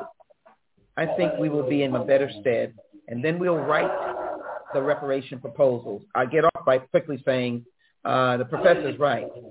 One of the thoughts that I have is that a historically black college should never close. They should never have a moment in life to doubt that they can keep their doors open. That is a solution. Uh, by the way, I'd love to be a fly on a wall when you corner Kevin McCarthy. I hope you actually can corner him in his office because he's so proud of talking about his portrait of Frederick Douglass up above his. So I suggest it's just a recommendation that you corner him in his office and point to that portrait.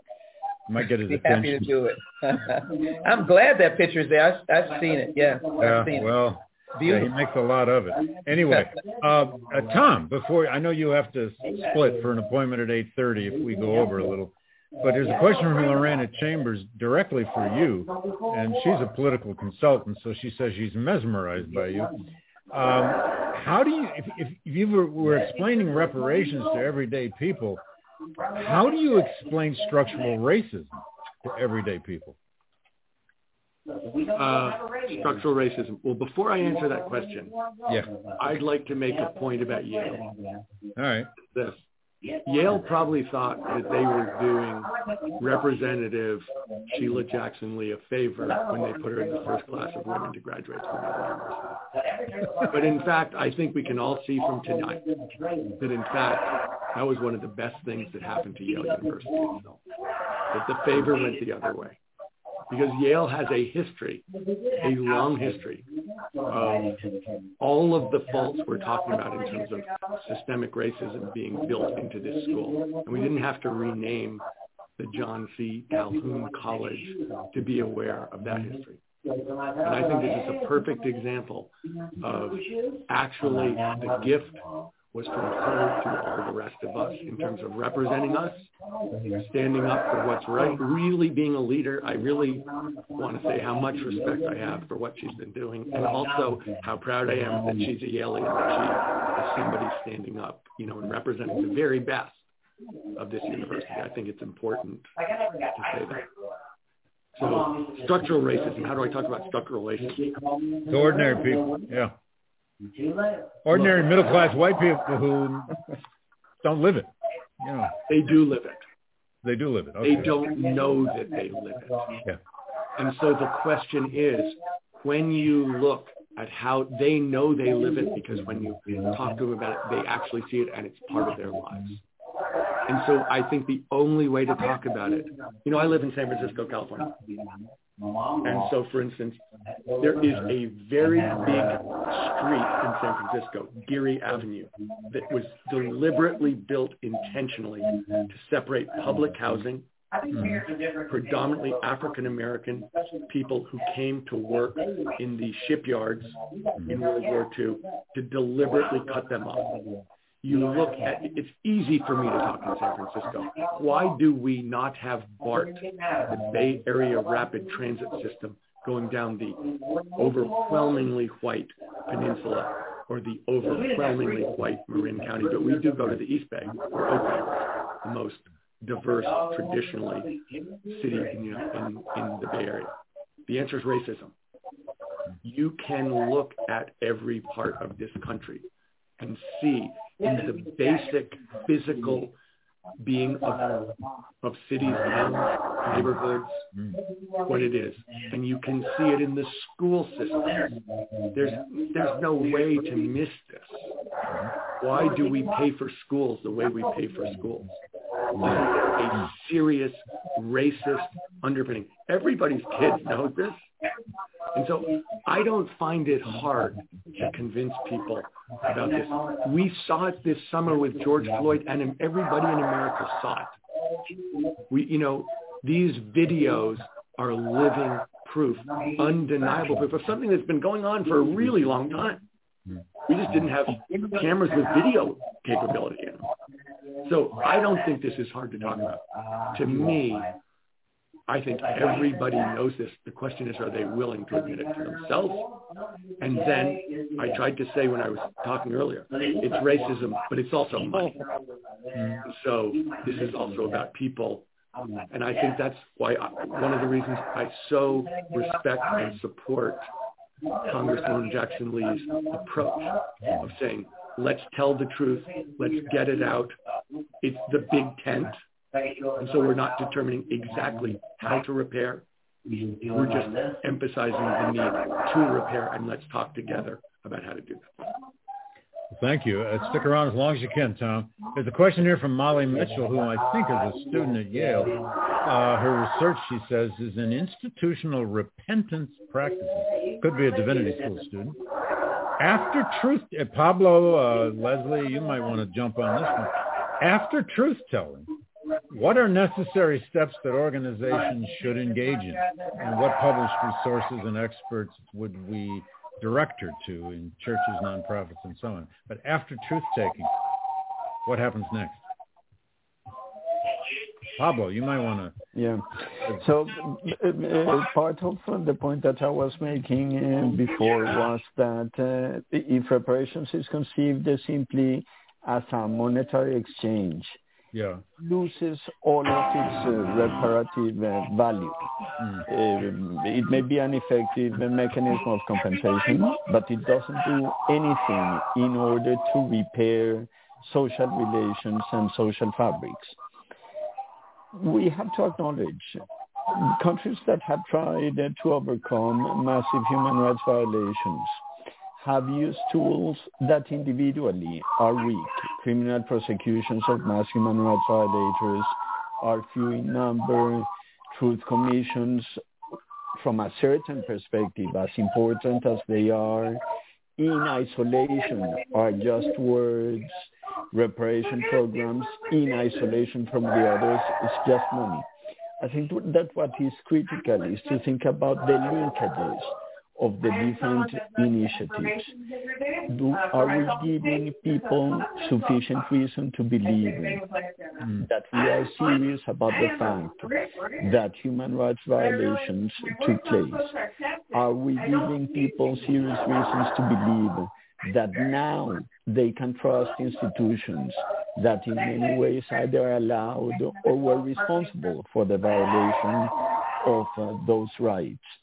And therefore, we need not just one remedy, but rather a coordinated set of uh, remedies. It has taken us centuries to get where we are. I think that it will take us many, many uh, measures and initiatives to get us out of the place where we are. And I want to emphasize one point uh, that uh, uh, all the other speakers have already mentioned, but I think is absolutely crucial. I think that countries make a mistake when they think that reparations is something that is done solely on behalf of victims. Reparations is done on behalf of society as a whole at their best, what reparations can do is to restore trust between citizens and between citizens and the institutions of the state. And therefore, reparations in the U.S., for example, should not be thought as something that we are doing on behalf of the African American population. Reparations is something that we ought to be doing on behalf of the notion of citizenship, on behalf of the idea that we are a nation ruled by law, but also in order to repair damage that racism does to whites. It's not just uh, uh, the African American population that suffers the intergenerational horrors of segregation. The white population suffers similar horrors.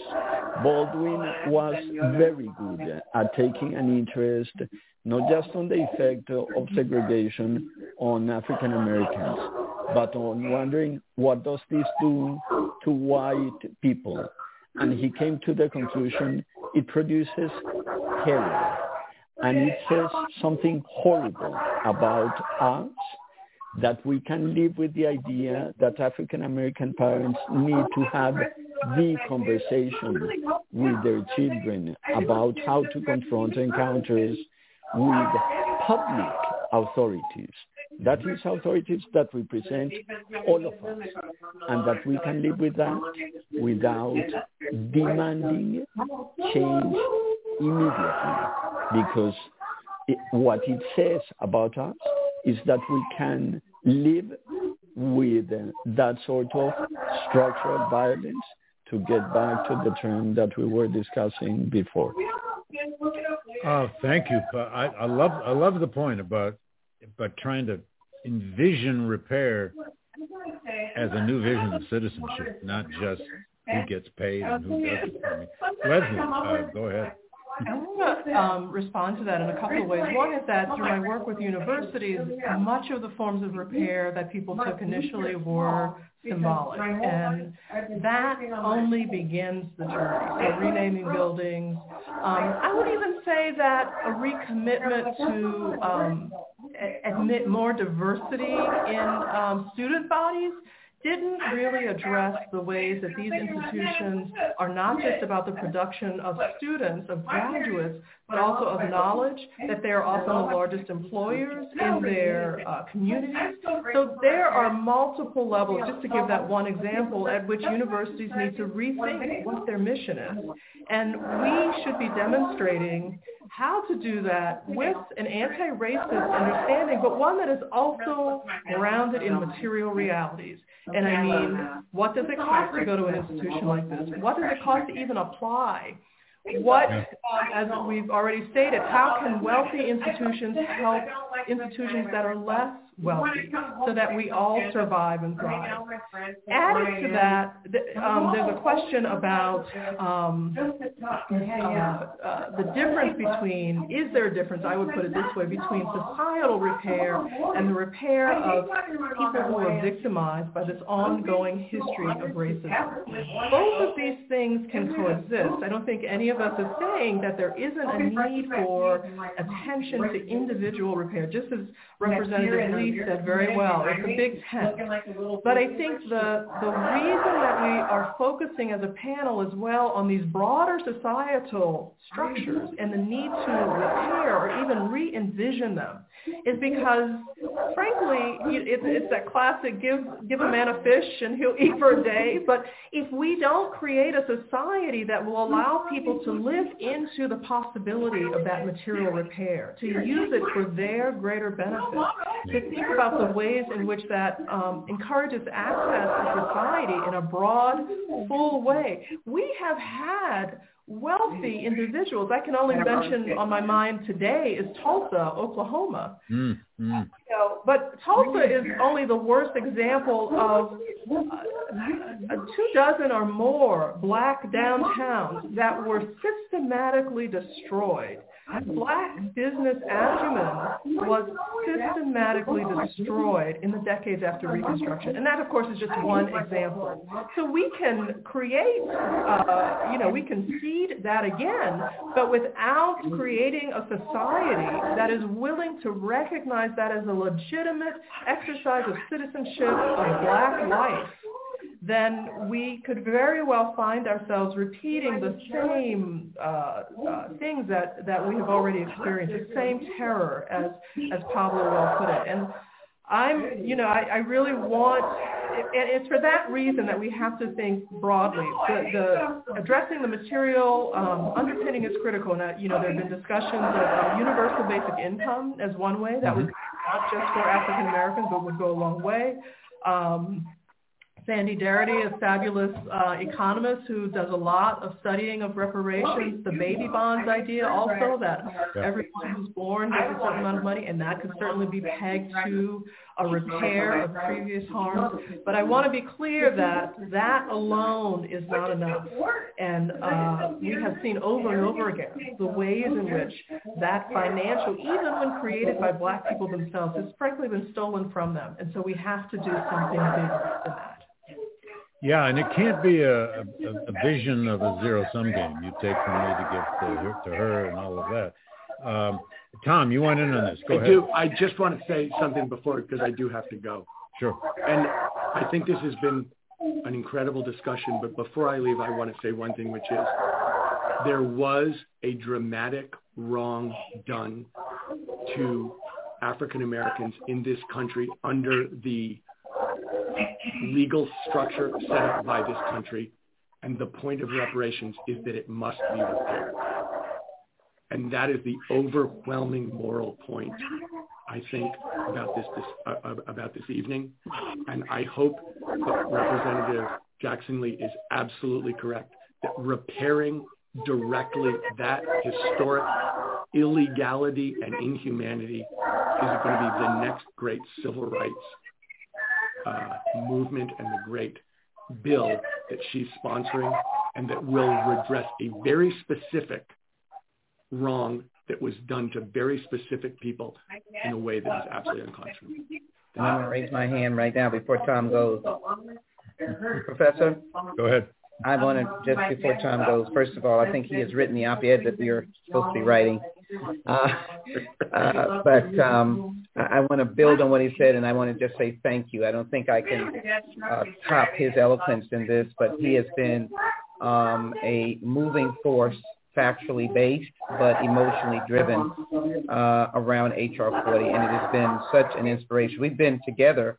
Um, I don't think we first uh, attached the Yale concept uh, we got together first before we realized that we had uh, a kinship.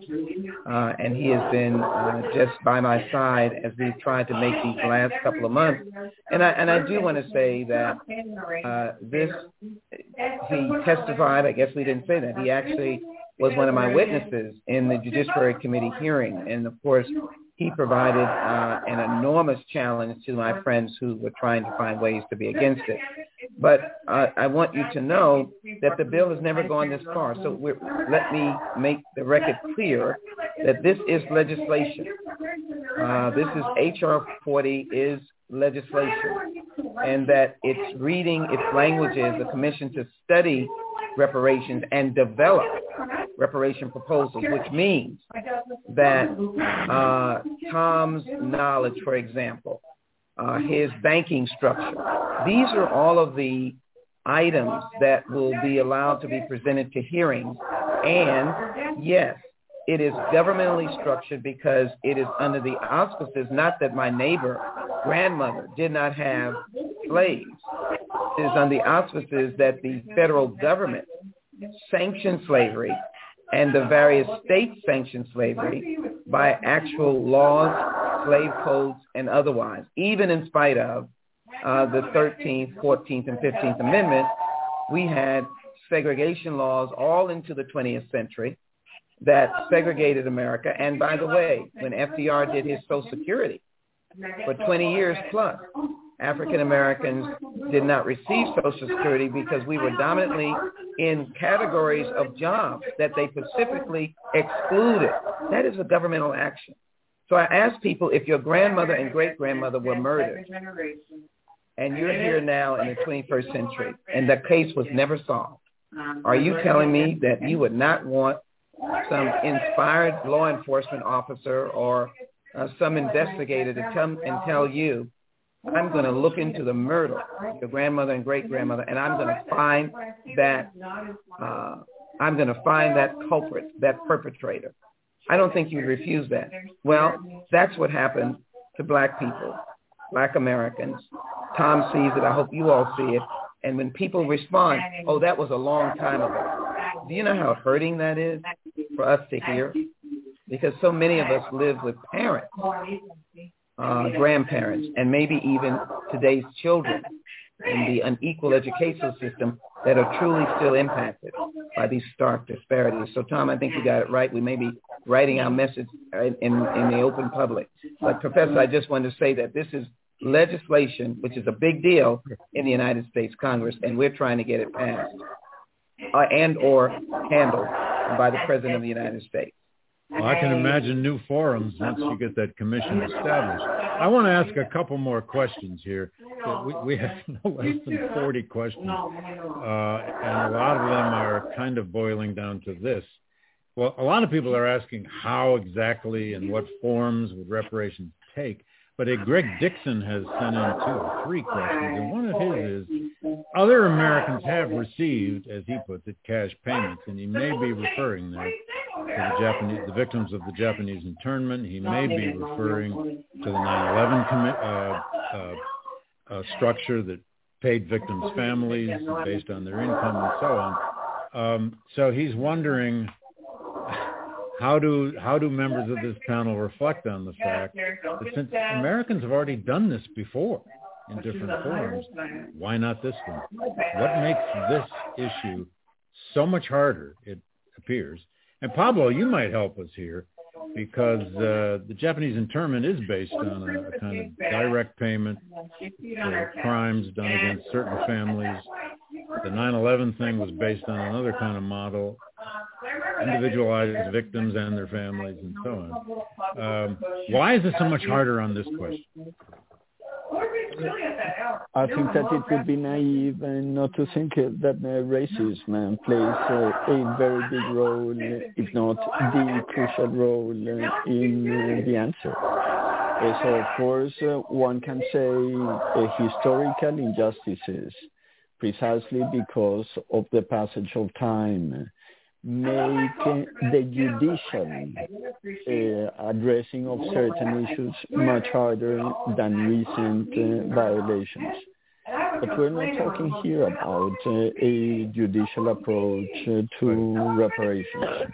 And therefore, as uh, Representative Jackson Lee correctly argues, uh, the question about the passage of time cannot be used as an argument against reparations it is in fact an argument that should be used in order to highlight the urgency of finally addressing an issue that keeps uh, the country divided in horrendously pernicious ways. And I want to insist in pernicious ways that affect negatively not just African Americans, yeah. but affect negatively the moral standing of uh, a community that resists again and again to confront an issue over which it was plainly responsible and continues to be plainly responsible. Indeed. Yeah. Well, um, uh, there are many, many more questions here. I, I, there's so many I can't possibly get to them all. I will say we have people on the event tonight from numerous HBCUs. They're writing in to say thank you, and so people have written from Spelman, from Morehouse, from Morgan State, and so on and so forth. Mostly saying thank you. I, I, but there are a lot of other questions. I guess I would just, with a general wrap-up question, ask Leslie Pablo, Congresswoman, to once again reflect, if you would, on how hard this question is. And by that, I mean the politics of it. I, I, I, hate to keep bringing that up, but Pablo, in your book uh, that I've read now, or at least most much of it, you you point to this in this country, in that country, in every country.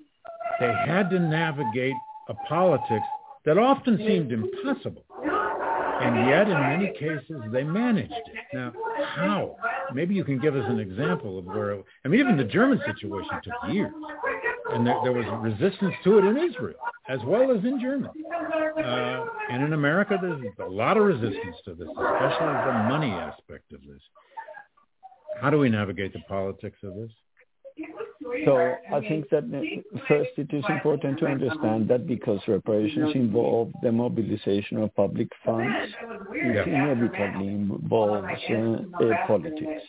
And as a consequence, it is very important to think about uh, political coalitions in support uh, of the program. There are countries in which reparation programs have failed not for economic reasons, but for political reasons, that the right coalitions were not formed and therefore uh, the programs failed. Reparations are traditionally given to parts of the population that are not especially popular, that are not always politically empowered, and therefore it requires special care to think about the political coalition making in favor of it. A crucial element around that political coalition making has to do with the socialization of truth mm-hmm. that we were talking about before. Mm-hmm. The generalization of the consequences of the phenomena that we are trying to repair and with helping people overcome the idea that this is something that is done only for the sake of the past, only for the sake of victims, only because of a debt. No, this is something that we do for the sake of the present and the future, so that we can live with one another, so that we can trust our institutions, and so that we can look at each other in the eye as equal citizens taking seriously the idea that the rights of all are equally important.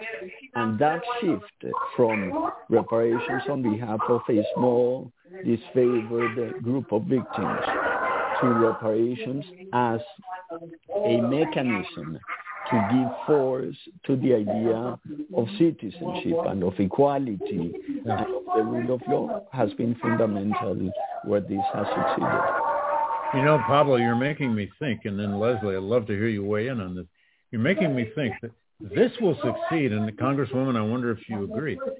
This will succeed when enough, you never get 90% on anything, but when enough Americans begin to see this as equivalent to Social Security, equivalent to this idea that America is an abolitionist country because we ended slavery. Now we know that's a complicated story, but Barack Obama stood up and said the United States is an abolitionist country. Well, we all love to believe that. In other words, reparations may have to become part of the national mythology of who we are.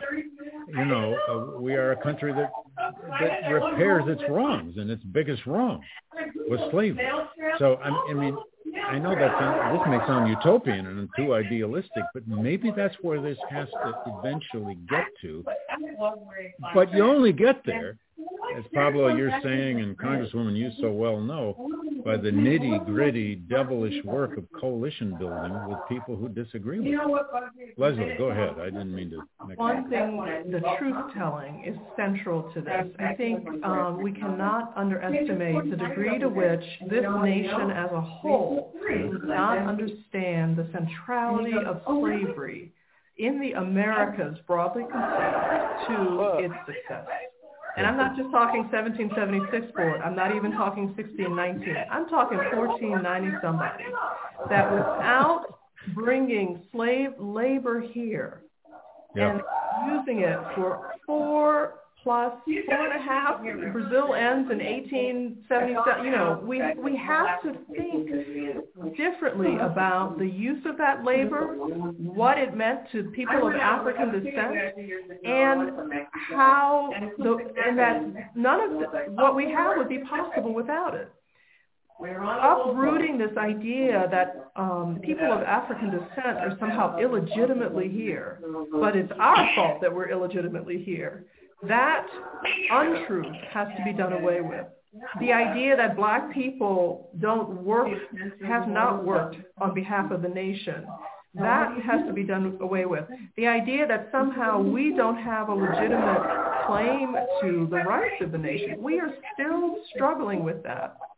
Until there's a full accounting of the role of African Americans enslaved and free in the success of this nation, I don't think we're going to get very far. So that is, for me, a critical part of the repair. Of course, I'm an historian, I would say that. But when I hear people say slavery had nothing to do with me, slavery had nothing to do with the nation, this was a nation founded in freedom, this was a nation founded in slavery and freedom. It would not exist without slavery. maybe there's an alternative universe where that happened. We don't live in that universe.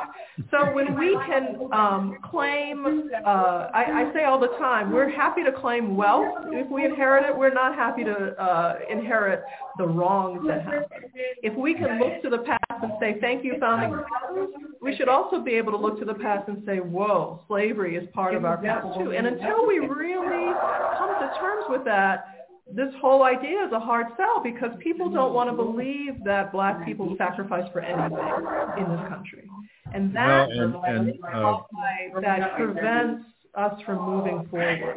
And it's been told over and over again. It has been used to justify violence and, and that black people don't deserve anything. So that has to be a critical part. And that's where I really uh, appreciate how Pablo is, you know, through his study of how these moments have worked in other societies. I think that's really critical. That truth telling, and it is a deep truth telling that has to happen. Well, well said. In, in fact, the, the point, isn't it, is, is that slavery was no aberration. Slavery was at the heart of the. Remember the film we worked on with Jim Horton, Leslie, Slavery in the Making of America, that multi-part it was about making of the economy, about making of the political system, it's about making the expansion. And it's not it's not a way of just saying, oh, look how evil America is. It's just the reality of what the labor system was. The largest asset in the United States at the time of the Civil War was three and a half billion dollars of slaves, the largest single asset in the entire economy. So it helped make the country, to say the least. So to to repair a harm you've got to know that first, I think. um, Congressman Jackson Lee, I am more than happy to give you the last word. Well, let me say that I want to import each and every one of you down here to Washington, D.C., package you and let you walk around and espouse truth, if you will, uh, because I've just listened to a bounty of truth that is very difficult sometimes to penetrate the web of um, political uh, shenanigans. But I, but I hold in my hand. Uh, many of you may have heard of Barbara Jordan. She's my predecessor and mentor and endorsed me. And she said, always keep one with you. That is the Constitution. I think it tracks what Pablo has said, uh, though he speaks internationally, it tracks uh, Leslie, it, it tracks uh, you, um, uh, David, and um, it, it opens, of course, with we, the people of the United States, in order to form a more perfect union. I use that all the time. I won't read it all, but I always emphasize a more perfect union. But in spite of that original language, uh, black slaves were less than a person. Um, just think of a commission for once and for all. We didn't do those findings for the 1964 Civil Rights Act. We didn't do those findings for the 1965 Voting Rights Act. Plus, we had a Civil Rights Act in 1957, by the way. We also had one uh, in the late 1800s but we haven't had them much. Now that's interesting. In our long history, we haven't had, you know, five, six, seven, eight civil rights laws. So you get the commission and you do what you have just said. You calculate the actual wealth, uh, the actual income that was generated by the holding of slaves, the bartering of slaves, we frankly created the wealth of the South by way and then the wealth of the nation. We created the Wall Street banks because they were holding the monies of the landed Southerners and, of course, the transatlantic slave trade, which should answer people's really sometimes uh, disrespectful comments of uh, why should it fall to me or um, they've already been taken care of. And as uh, our good friend Senator McConnell indicated, the election of President Barack Obama should have been enough for you folks. Uh, and I'm glad that the former president has now talked about the issue of reparations because of the wealth gap. But what I would say is you never stop engaging. Uh, this bill is a tutorial. It's a teaching tool because it will allow uh, a national Education. form, yeah, a national form of commission hearings that will actually be able to document. Historians will appear before it if it goes as we have intended it.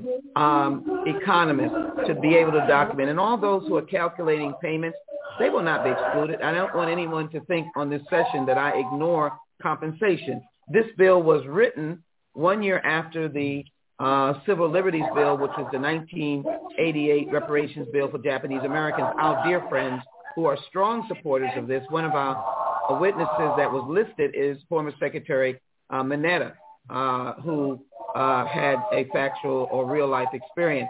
So we're not excluding that, but it will point to the fact that this nation's bounty uh, and how we were to become the wealthiest nation in the world and still are, except we've got a lot of folk knocking at the door because we had this unpaid labor. Even the 40 acres and a mule that General Sherman attempted to do only along the eastern seacoast um, was, again, imploded. Did not happen. And again, you know, we were tossed to the side, meaning all these freed slaves.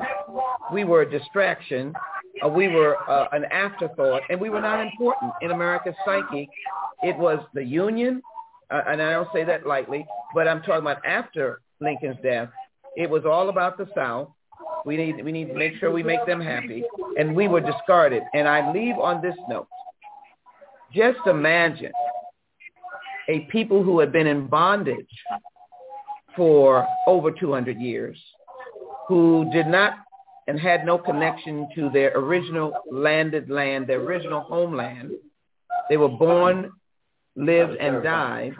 There were great grandmothers who were in slavery. And so their dependence was born, in, inbred. They were freed. Some miraculous circumstances happened with a few governors, as I said, senators and congresspeople and uh, folk had a little land. I shouldn't say a little land. There were some magnificent things that happened. But the bulk of the four million sort of continued to just kind of move around uh, and as we use in the community, catch as catch can. And so I would just ask the question that is not way back then. It is really in our current psyche. They were never compensated, and they have come to now the 21st century, and we can document uh, the disparities and the inequity that this community now faces, and it's never been addressed. H.R. 40 is the legislative uh, anchor uh, to do as we did for our friends the Japanese, albeit a smaller uh, community, albeit a earlier time or later time. But I think it is why we can't wait. Now is the time for HR 40. Uh, well, thank you, Congresswoman Jackson Lee. Uh, it's been a very special thing to have you on this. It's an honor to all of us. Uh, and I just want to say I, I, I'm happy to come down and help you out anytime. I'm sure Leslie and Pablo are too. I just want to go with you when you meet with Kevin McCarthy at Douglass Portrait. I, I'm happy to help you on that one. I, I wrote an edit. I wrote an op-ed about McCarthy and his portrait. The LA. Oh, I'm going to look it up. Well, he he may not want me there, but I'd love to go with you. So you let me know. I'm there. Uh, I want to apologize to all of the good people in the Q&A section with questions we didn't quite get to. Um, uh, and I want to thank everyone out there who joined us tonight, all 300 of you or more. Um, and uh, special thanks Pablo, to you, and Leslie, to you. I forgot to mention that Leslie is writing a major book on her hometown of New Orleans and her oh. family uh, and the impact of Katrina. That is a book to be mm-hmm. looking for. Uh, and, and Pablo continues his great work on, on this, this story of reparations in the post-World War II world. I have a funny feeling we may be back doing this in a year or so um, when we have a lot more to, to, to report about Yale's own story. Um, and who knows, whenever HR 40 passes, I hope we're all still around and can, uh, can come to the party. so thank you, all of you. And Congresswoman, uh, enjoy the rest of your evening. Thanks, thank you for giving up your evening uh, at your office. And uh, thanks to everybody. Um, uh, this has been a, a panel uh, sponsored by the Gilder Lehrman Center for the Study of Slavery and Abolition here at Yale. And if anybody out there in Yale land or any other land wants to help us, uh, we are in need of uh, continuing to raise funds for the future of the GLC. And at the bottom of this uh, slide, you can see a link to go to to help us out in our legacy fund. Thank you all for coming tonight and uh, enjoy the rest of your evening. Thank you. Thank you very much. Thank you very much, David. You, you bet. Thanks Take care, everybody.